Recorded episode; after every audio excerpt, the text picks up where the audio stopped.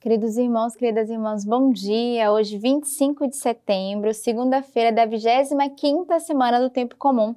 Estamos aí iniciando mais uma semana na escuta da palavra de Deus, quase finalizando o nosso mês de setembro, o mês da palavra, o mês da Bíblia, mas ainda dá tempo de entrarmos nessa corrida da meditação da sua palavra cada manhã, através da Lex Divina, que é esse método de oração que a igreja nos oferece para diariamente meditarmos com a palavra de Deus, com as leituras que a igreja nos oferece.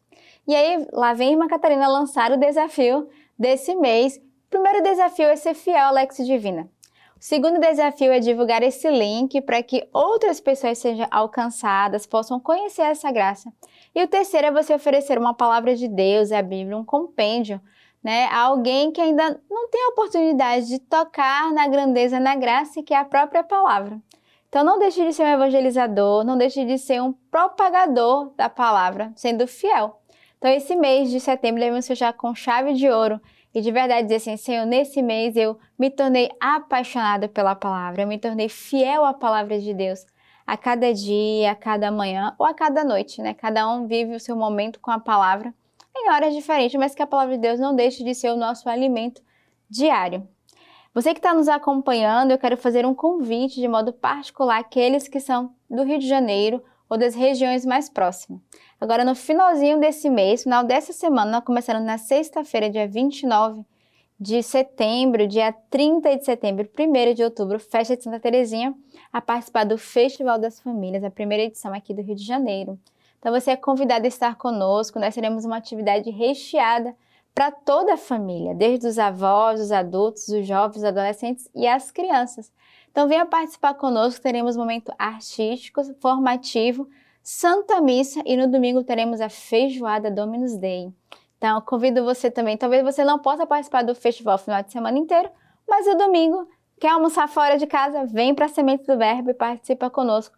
Uma tarde de animação, uma tarde de alegria, junto com a graça do término do nosso Festival das Famílias. Então fica aí o convite para você estar conosco.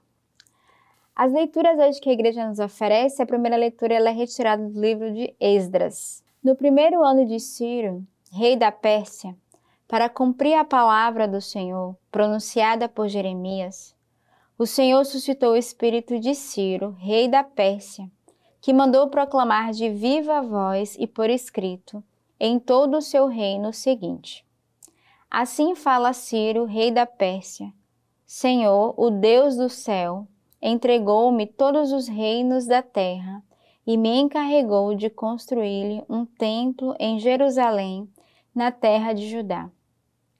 Todo aquele que dentre vós pertence a seu povo, Deus esteja com ele e suba a Jerusalém na terra de Judá e construa o templo do Senhor, o Deus de Israel, o Deus que reside em Jerusalém. Que a todos os sobreviventes em toda parte, a população dos lugares onde eles moram, traga uma ajuda em prata, ouro, bens, animais e donativos espontâneos para o templo de Deus, que está em Jerusalém.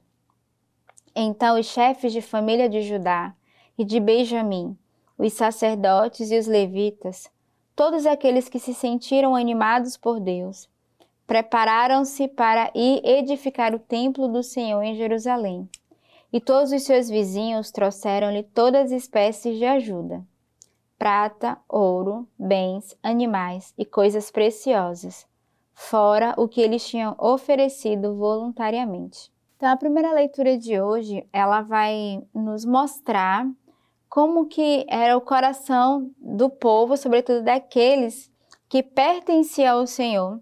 E aqui ele vai falar dessa construção do templo e justamente o rei da Pérsia, Sírio, ele vai exortar o povo, aqueles que pertencem ao Senhor, que nessa construção, né, nessa subida a Jerusalém, na construção do templo, cada um que residisse lá pudesse oferecer aos sobreviventes, aqueles que estavam ali naquele lugar, que pudessem trazer uma ajuda. Então ele vai manifestar aqui a caridade, a providência para com o povo. E é bonito porque ele vai dizer no versículo 4: Todos os sobreviventes em toda parte, a população dos lugares onde eles moram, tragam uma ajuda em prata, ouro, bem animais, donativos espontâneos para o templo de Deus que está em Jerusalém. Então ele vai convocar esse, essa oferta do coração do povo. E ele vai dizer: tragam para que vocês possam ajudar as famílias, ajudarem aqueles que precisam ser animados por Deus e que precisam ajudar a edificar o templo em Jerusalém. Então, a partir daí, os vizinhos, né, a vizinhança, todos começaram a entrar nesse movimento, nessa ação de caridade. E aqui a gente vê na leitura de hoje exatamente aquilo que a igreja também nos pede de, de fazer, de ser essa ajuda àqueles que mais sofrem, aqueles que precisam de fato de uma, de uma atenção, que precisam de um cuidado, de uma caridade. Então, já no Antigo Testamento já havia esse movimento de oferta, de oferenda e de doação. O salmo de hoje é o salmo 125.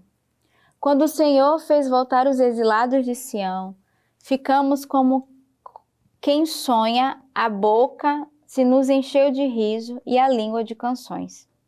Até entre as nações se comentavam: O Senhor fez grandes coisas por eles. O Senhor fez grandes coisas por nós, por isso estamos alegres. O Senhor faz voltar nossos exilados como torrentes pelo Negueb. Os que semeiam com lágrimas ceifarão em meio às canções. Vão andando e chorando ao levar a semente. Ao voltar, voltam cantando, trazendo os seus feixes. Então, o salmista hoje vai mostrar, é, de fato, a recompensa que o Senhor dá àqueles que oferecem as vossas vidas e aqueles que de fato reconhecem a grandeza do Senhor. O versículo 5 vai dizer: Os que semeiam com lágrimas ceifarão em meio a canções. Então, para nós é uma alegria, porque aqueles que semeiam chorando, teremos a certeza que colheremos na alegria, se nós soubermos oferecer as nossas lágrimas, oferecer os nossos sacrifícios, oferecer as nossas oferendas, aquilo que às vezes nos dói, que é tão difícil, mas na certeza que colheremos frutos de alegria. É isso que a palavra vai dizer hoje. Vão andando e chorando ao levar a semente mas ao voltar, voltarão cantando, trazendo seus feixes.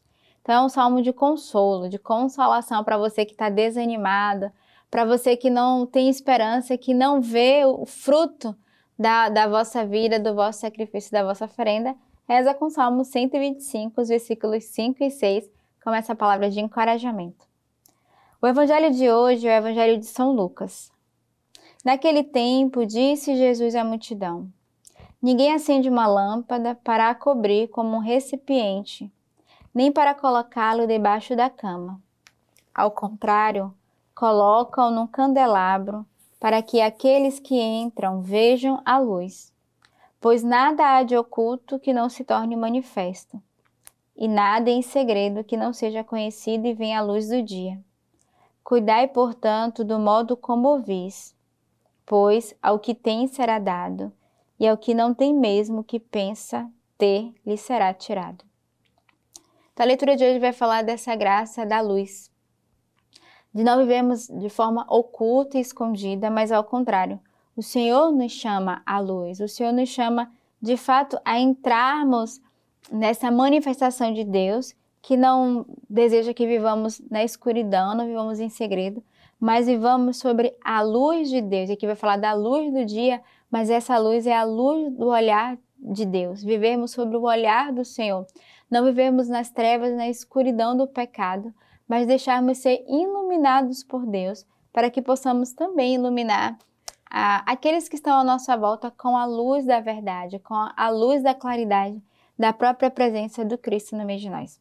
Então, que ao longo dessa semana peçamos ao Senhor essa graça de sermos iluminados pela Sua palavra que a própria palavra de Deus nos dê a graça de entrar nessa escuta da vontade de Deus e nos deixarmos ser transfigurados pela sua verdade, pelo seu verbo que, se faz presente no meio de nós. Tenhamos uma bela semana, uma bela segunda-feira e que Deus os abençoe.